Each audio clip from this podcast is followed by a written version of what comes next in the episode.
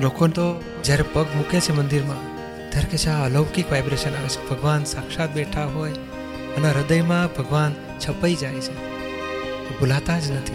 નાનું બાળક હોય કે મોટા હોય અને ગમે તે ધર્મ જ્ઞાતિનો હોય એને એમ જ લાગે છે મહારાજ ભગવાન મહારાજ પરમાત્મા. અહીંયા જે આવીને દર્શન કરશે ત્રિમંદિરના એમને મોક્ષ મોક્ષની લિંક લાગી જશે. ચોક્કસ મળે. નમસ્કાર કર્યા ને એટલે બહુ મોટું બીજ પડ્યું.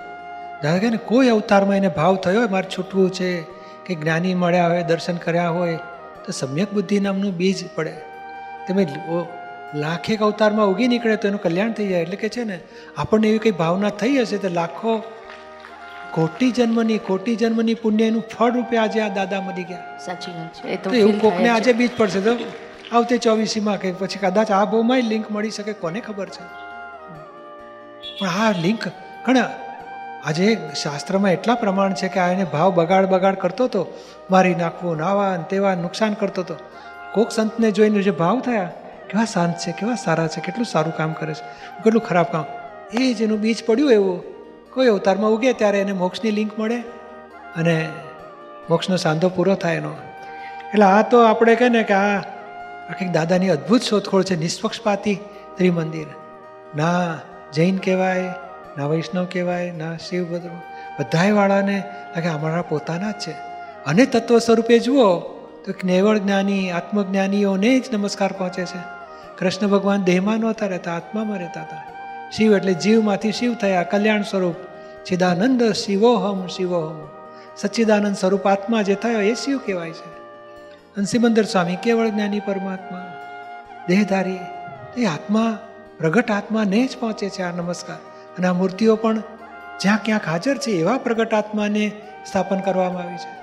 અને આ શાસન દેવદેવીઓ છે, બધા રક્ષક છે. એ તીર્થંકરોની સેવામાં છે અને મુમુક્ષુઓ મોક્ષે જનારાને સહાય કરનારા છે. અને ભૂતકાળના તીર્થંકરો, અજીતનાથ ભગવાન, ઋષભદેવ ભગવાન પાર્શનાથ ભગવાન એક પ્રતિક તરીકે કે ભાઈ સિદ્ધ ભગવાન તરીકે છો અને એની પાછળ શાસન દેવદેવીઓ છે. એ નમસ્કાર કરો તો રક્ષણ મળે દેવ દેવીઓનું એટલે આ બધાએ અંબા માતાજી પદ્માવતીમાં ભદ્રકાળીમાં તુલજામાં બધાએ સહાય કરશે મોક્ષ માટે આપણને જગત કલ્યાણ માટે પણ. એટલે પૂજ્યશ્રી આ જ્યાં જે જે મહાત્માઓ અહીંયા આવશે અને જે વિતરાગ ભગવાનનું દર્શન કરશે એમાં મોક્ષનો જે પાથ છે ડેવલપમેન્ટમાં એ એક્સપિડાઇટ એટલે ફાસ્ટ થઈ જશે. હા. એમના અનંત અવતારો તૂટી જશે. બહુ ફેર પડશે અને નિષ્પક્ષપાતી થયા વગર મોક્ષ થાય જ નહીં.